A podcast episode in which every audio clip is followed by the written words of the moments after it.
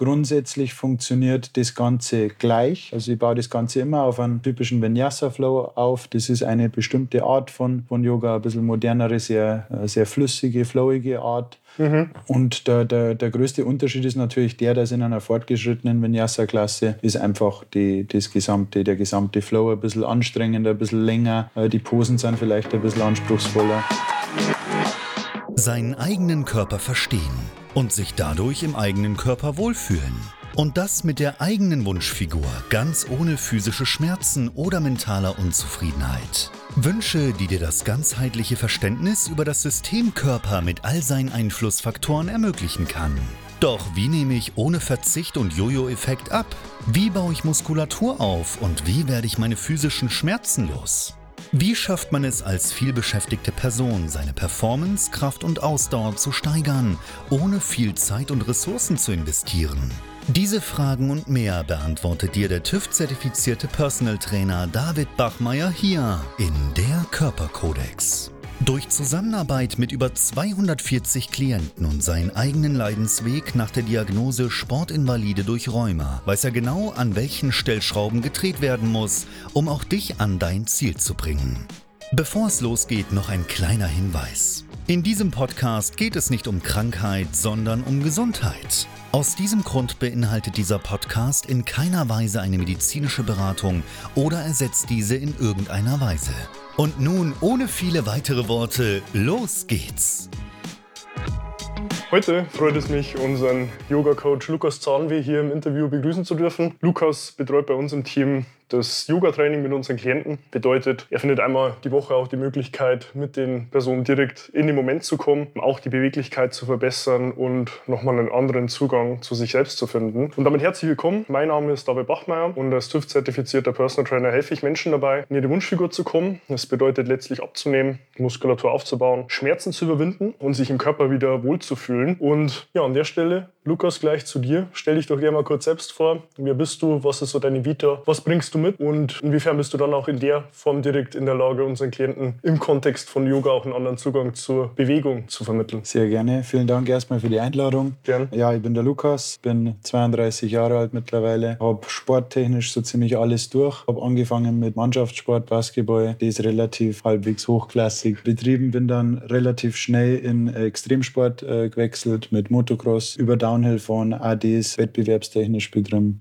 Mhm. Dann irgendwann in die Fitnessszene so ein bisschen reingerutscht, weil ich ein bisschen aufbauen wollte für den Downhill-Sport nur ursprünglich ähm, und habe dann die Liebe zum CrossFit erstmal gefunden, habe dann da einen Trainerschein gemacht, habe das auch eine Zeit lang unterrichtet und letztes Jahr dann den Yogalehrer, die Yogalehrerausbildung gemacht in Bali. Mhm. Es war 200 Stunden äh, Ausbildung okay. intensiv, drei, äh, drei Wochen am Stück in Bali, genau. Mhm. Und jetzt bin ich seit letztem Jahr mhm. äh, im Team, genau, seit August im Team David Bachmeier mhm. für die Yoga-Calls zuständig. Mhm. Ja, Yoga bietest du ja auch noch äh, tatsächlich vor Ort direkt an. Wie kann man sich da den Unterschied vielleicht auch von online zu offline vorstellen, wenn man so mal rein direkt den Sprung ins Yoga selbst macht? Natürlich besteht ein gewisser Unterschied einfach darin, äh, weil die Leute live vor Ort haben. Die sitzen mit mir in einem Raum. Ich kann Hands-on äh, Adjustment bei den Leuten anbringen, sprich ich kann die vielleicht in bestimmte äh, Positionen ein bisschen besser bringen. Teilweise, wenn das Ganze vor Ort stattfindet, aber ansonsten da die eigentlich gar nicht wirklich sagen, dass es allzu viele Unterschiede gibt. Also auch diese, diese Live-Calls sind sehr direkt und auch da gebe ich mein Bestes und glaube ich, funktioniert ganz gut, die Leute auch wirklich dann in die richtigen Posen zu bringen, in die richtige Stimmung mhm. und so weiter und so fort. Also mhm. ich denke, da unterscheidet sich gar nicht, gar nicht so viel. Gibt es da tatsächlich für jetzt den einen oder anderen, der zu Yoga noch keinen so wirklichen Zugang hatte, ähm, da auch nochmal so unterschiedliche Eintrittsbarrieren, wenn man jetzt sagt, beispielsweise man hat jemanden, der noch nie wirklich Yoga praktiziert hat, im Vergleich jetzt auch zu einem Fortgeschrittenen? Oder würdest du sagen, das ist eigentlich völlig unabhängig davon, dass man entsprechend über Progressionen, Regressionen der einzelnen Übungsausführungen dann den Personen auch direkt den Start ins Yoga somit mhm. ermöglichen kann? Es gibt auf jeden Fall Unterschiede. Da muss auf jeden Fall der Lehrer darauf eingehen. Das haben wir jetzt zum Beispiel auch bei dir gehabt, wie wir das Ganze gestartet haben mhm. und haben auch immer wieder wöchentlich teilweise absolute Neulinge. Ähm, das ist dann meine Aufgabe, die da hinzuführen und, und denen einen möglichst leichten Einstieg zu bieten. Mhm. Grundsätzlich funktioniert das Ganze gleich. Also ich baue das Ganze immer auf einen typischen Vinyasa-Flow auf. Das ist eine bestimmte Art von, von Yoga, ein bisschen modernere, sehr, sehr flüssige, flowige Art. Mhm. Und der, der, der größte Unterschied ist natürlich der, dass in einer fortgeschrittenen Vinyasa-Klasse ist einfach die, das gesamte, der gesamte Flow ein bisschen anstrengender, ein bisschen länger. Äh, die Posen sind vielleicht ein bisschen anspruchsvoller. Mhm. Aber abgesehen davon versuche ich da gleich ranzugehen, mhm. die Leute von Anfang an abzuholen und denen die, die gesamte Experience von einem Flow äh, zu bieten. Gibt es irgendwo einen Erfahrungswert, ähm, wo man sagen kann, so nach einer gewissen Zeitspanne ist vielleicht auch wirklich ein kompletter Anfänger auch in der Lage, so einem Flow komplett flüssig auch zu folgen? Das kommt natürlich immer aufs Individuum drauf an und auch wie, wie ehrgeizig man ist, wie stark man dabei ist, wie schnell man äh, lernt, dazu lernt und aber auch, was die, die Grundvoraussetzung vom Körperlichen jetzt einfach ist. Grundsätzlich haben wir das jetzt auch so gemacht und da damit war ich, glaube ich, eigentlich sehr gut. Wir schauen mal, dass wir ungefähr fünf Sessions mhm. haben, wo man die wichtigsten Posen erst einmal ein bisschen kennenlernt und sich dann auch genug Zeit äh, mit dem Einzelnen nimmt, um die Posen zu erklären, dass die wissen, was steckt dahinter, worauf kommt es eigentlich an. Und ich würde sagen, ungefähr noch fünf bis sieben Stunden ist man dann schon auch bereit, in jede andere Yoga-Stunde mal, mal reinzuschnuppern. Wenn man vielleicht jetzt auch so einen klassischen westlichen Zugang zu Beweglichkeitstraining vergleicht, mit auch so einem eher ursprünglich östlich angehauchten angehauchten Ansatz wie im Yoga, würdest du da sagen, da gibt es auch vom Ablauf her einen Unterschied? Tatsächlich auch gedacht, so wie eigentlich so ein Yoga-Flow abläuft inhaltlich. Ich meine, ich sehe es ja und weiß es ja, aber vielleicht auch für jemanden, der noch gar keinen Zugang dazu hatte, wie kann man sich so eine Yogastunde auch vom Aufbau her vorstellen? Es kommt immer auf den Lehrer drauf an. Es mhm. kommt immer auf die Art von Yoga an. Es gibt ja ganz viele verschiedene Richtungen. Im Vinyasa-Bereich, Vinyasa hat, hat relativ viel mit Ashtanga zu tun oder, oder, oder greift stark auf dieses Ashtanga. Das geht jetzt, glaube ich, ein bisschen zu sehr ins Detail, wenn wir da drauf eingingen. Mhm. Grundsätzlich, die Posen sind eigentlich gleich. Also mhm. ein Vinyasa Flow ist immer aufgebaut mit, mit einer Anfangsmeditation, mit einem bestimmten Warm-up, einfach um die Muskelgruppen darauf vorzubereiten oder den Körper darauf vorzubereiten, was kommt jetzt. Dass man da natürlich das Verletzungsrisiko minimiert, steigert sich dann bis zu einer Peak Pose und endet in, in ähm, einem Cooldown, der dann mit einer Endmeditation quasi abgeschlossen wird. Das Ganze findet westlich genauso wie östlich statt, wobei Wobei jetzt, wenn man jetzt von den ganz traditionellen indischen Lehrerinnen, dann ist einfach da ein deutlicher Unterschied da, weil das für die, für, für viele Leute im Westen ist das Sportart oder, oder, oder sportliche Betätigung, was auch völlig in Ordnung ist. Für Leute, die jetzt damit aufgewachsen haben in Indien, äh, ist das deutlich mehr. Da ist das eine Religion, mhm. äh, die, die kriegen das beibracht von, von ganz klein auf und, und leben das äh,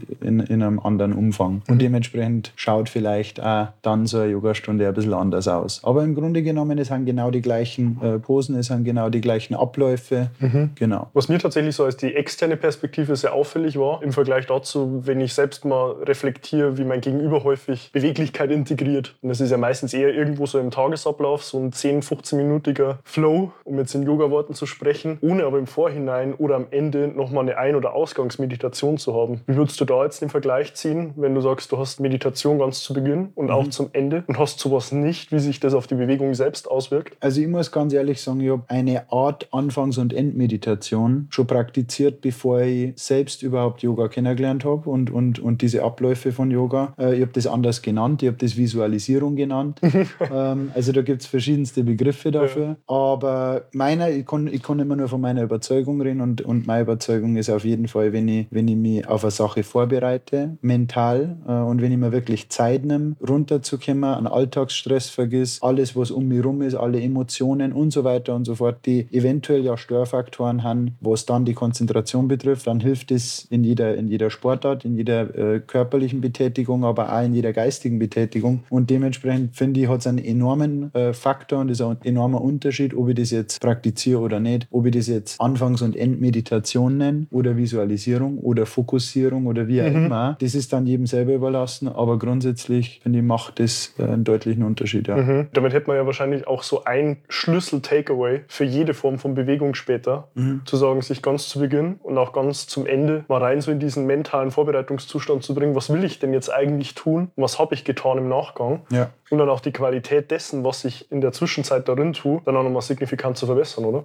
Auf jeden Fall. Ich finde, man kann das ganz gut vergleichen. Wahrscheinlich, wenn wir jetzt einfach mal das Aufwärmen nehmen. Wenn jetzt da, wahrscheinlich kann das am, am, am ersten jeder irgendwie nachvollziehen, wenn jetzt einfach einfach mal vom Laufen, vom Joggen rede. Ich gehe ja nicht los und laufe gleich mal den besten Pace, also die beste Geschwindigkeit, die ich habe und das dann über Kilometer weit. Die ersten ein, zwei Kilometer nehme ich mir Zeit, um einfach langsam reinzukommen, vielleicht einmal die Knie ein bisschen hochbringen, die, die Fersen hochbringen, einfach um meinen Körper zu sagen, pass auf, das ist jetzt die Bewegung, die gleich auf dich zukommt für eine längere Zeit, mhm. äh, mach die da dafür bereit und wenn ich dann das Gefühl habe, okay, mein Körper ist warm, mein Puls ist ein bisschen raufgegangen, dann bin ich in der Form oder dann ist mein Körper in der Form, wo ich sage, jetzt kann ich leisten und jetzt kann ich äh, diese sportliche Betätigung auch wirklich abrufen, ohne irgendwelche Verletzungen zu riskieren oder sonstiges. Wenn ich jetzt das Ganze nur rein körperlich nutze, dann habe ich schon mal den Benefit, meinen Körper darauf vorzubereiten. Warum also nicht die Zeit, die ich so oder so mit Aufwärmen verbringe, auch einfach quasi mental nutzen, um ja. mich mental auf die, die Aufgabe vorzubereiten? Wenn es meinem Körper gut tut, dann wird es meinem Geist auch gut tun. Je fokussierter ich auf eine Aufgabe bin und, und je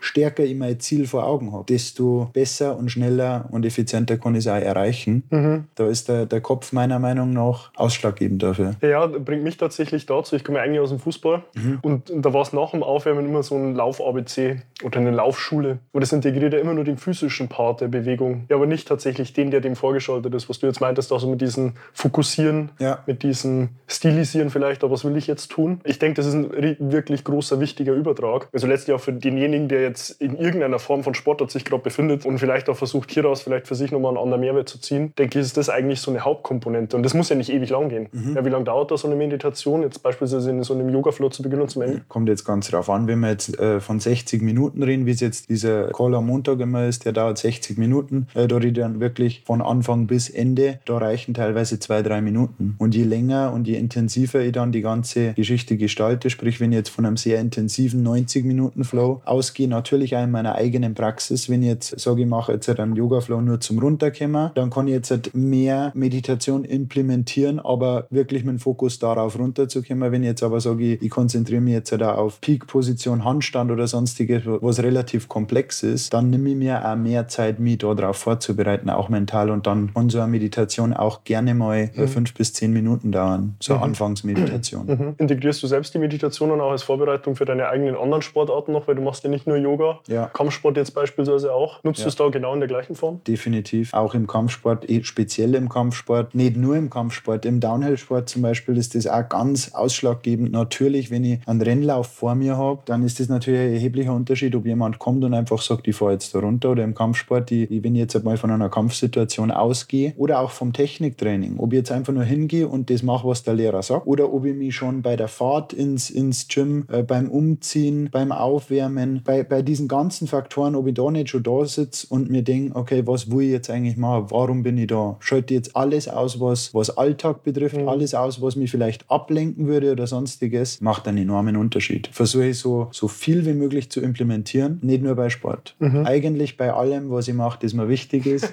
versuche ich davor mein, meine Gedanken zu ordnen und, und mich mental und körperlich bestmöglich darauf vorzubereiten. Und diese Vorbereitung, da rede ich jetzt noch nicht vom Training selbst, sondern ich nutze schon eine Vorbereitung körperlich und mental für das äh, Training selbst. Mhm. Weil ich einfach gemerkt habe an mir selbst über jahrelanges Ausprobieren, dass das einen unglaublichen Benefit hat, dass das einen unglaublichen Unterschied macht. Mhm. Würdest du jetzt rückblickend auch sagen, dass das direkt schon als Feedback auch von Klienten kommt, wenn die vielleicht jetzt zu so einem Zugang von der Bewegungsausführung mit Start und Ende, jeweils einer mentalen Reflexion mhm. und auch zu sich kommen, dann in der Bewegung selbst nochmal einen qualitativen Unterschied macht? Oder ist das dann eher so ein Prozess, den man erst nach Monaten, Jahren Selbstimplementierung wirklich gezielt auch reflektieren mhm. kann. Allgemein mentales Training brauche ich dir nicht sagen, ist äh, lebenslanger Prozess, äh, mhm. äh, ist der schwierigste Prozess, deutlich schwerer als, als einen Körper zu trainieren, meiner Meinung nach. Wenn ich jetzt halt von, von unseren Klienten ausgehe, dann ist das speziell auch der Reiz, den ich dabei empfinde und, und das, was mich dann wirklich sehr glücklich macht, jemanden zu haben, der jetzt da keine Berührungspunkte hat, überhaupt nicht und auch nicht so eingestellt ist, dass er sagt, ich, ich lasse mich jetzt da voll drauf ein. Wenn ich dann einen Weg finde, dem vielleicht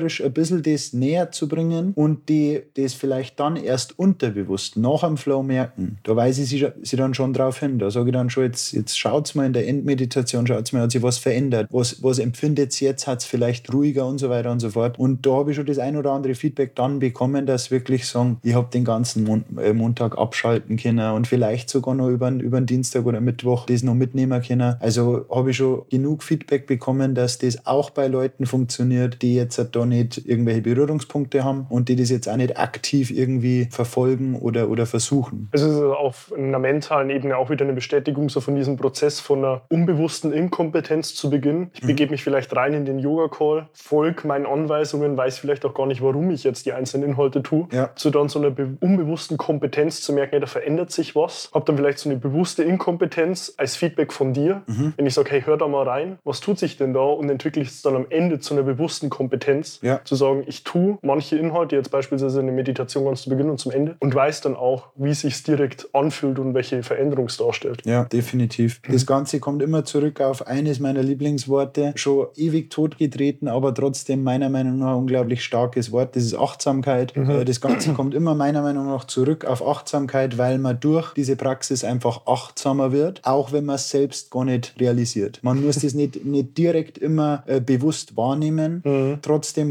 man, kann man oder trotzdem merkt man dann irgendwann schleichend, das kommt dann meistens schleichend indirekt, dass man deutlich achtsamer wird. Es gibt unendlich viele Definitionen von, von Yoga und jede, jede ist meiner Meinung nach richtig, solange man es lebt und solange man es fühlt. Eine meiner Lieblingsdefinitionen oder, oder mein Lieblingsgrund, warum man Yoga macht oder warum AI Yoga betreibt, ist jetzt nicht diese körperliche Tüchtigung, ist jetzt nicht, dass ich beweglicher wird, dass ich vielleicht einen Handstand schaffe oder irgendwelche tolle Posen auf einmal schaffe. Das ist ein wunderbarer Nebeneffekt. Aber grundsätzlich, der Grundgedanke von Yoga ist, ich powert meinen Körper aus mit bestimmten Übungen, um ihn darauf vorzubereiten, dass ich dann in der Meditation absolut störfrei mich befinden kann, ohne abgelenkt zu werden, ohne dass mir irgendwas wehtut, ohne in einem bestimmten Sitz. Ich nehme natürlich einen bestimmten Sitz in dieser Meditation ein. Und das Ziel dieser Yoga-Praxis ist eigentlich, meinen Körper so weitgehend vorzubereiten, dass mein Körper mich in keinster Art und Weise mehr ablenkt von der eigentlichen Aufgabe, nämlich der Meditation. Meditation.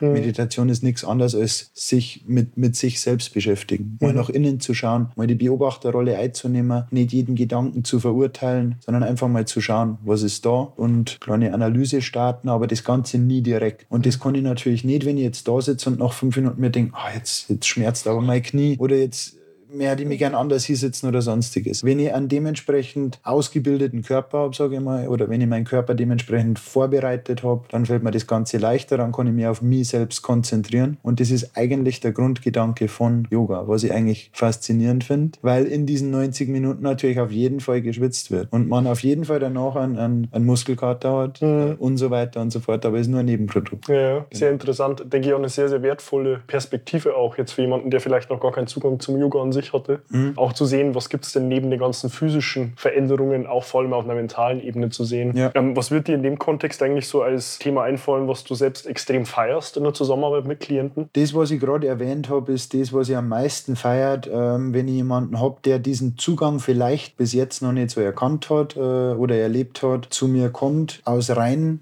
sportlicher Sicht mhm. und sagt, dieses Yoga, das mache ich nur, um beweglicher zu werden oder sonstiges. Was völlig in Ordnung ist, was auch ausreicht. Ähm, also ich bin da jetzt nicht so streng, dass ich sage, wenn man das Spirituelle nicht mitnimmt, dann hat man da nichts verloren, auf gar keinen Fall. Das ist voll, vollkommen ausreichend. Aber wenn man so eine Person dann dazu bringen kann oder vielleicht inspirieren kann, dass ein bisschen achtsamer wird, dass er ein bisschen in sich oder das lernt oder den Zugang findet zu sich selbst. Ich will jetzt nicht davon reden von Lernen oder von Zeigen oder sonstiges. Ich versuche ein bisschen zu inspirieren und ich versuche ein bisschen einen Weg, den ich zu zeigen, wie, wie das Ganze funktionieren kann. Und das, das feiert ich dann am Ende am meisten, wenn jemanden habe, der wirklich nur jetzt aus, aus rein körperlicher Sicht zu mir gekommen ist und am Ende dann sagt, ich habe mich richtig gut gefühlt. Ich habe richtig bei einer Herzöffnerübung zum Beispiel, haben wir letzte Woche haben wir einen Herzöffner-Flow gehabt und dann ist das, äh, das Feedback wunderbar, wenn, wenn ich dann von einer sehr sportlichen Person her, boah, jetzt bin ich wirklich runtergekommen und habe einen Alltagsstress vergessen.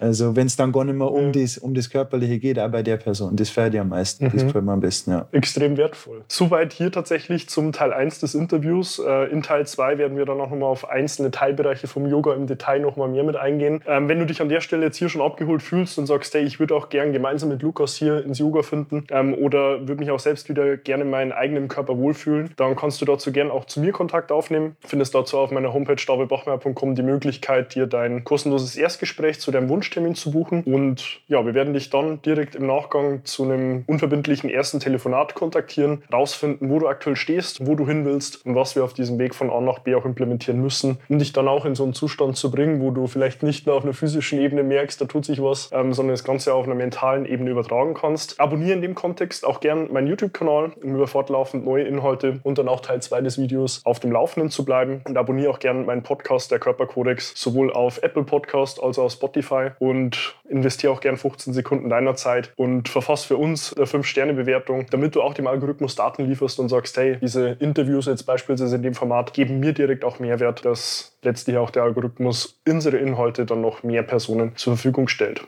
Und insofern freue ich mich dann auch schon, dich in Teil 2 unseres Videos wieder willkommen zu heißen und ja, freue mich dann auch, Lukas noch mal ein bisschen mehr zu interviewen, wie man sich Yoga im Detail vorstellen kann. Bis dahin, dein David.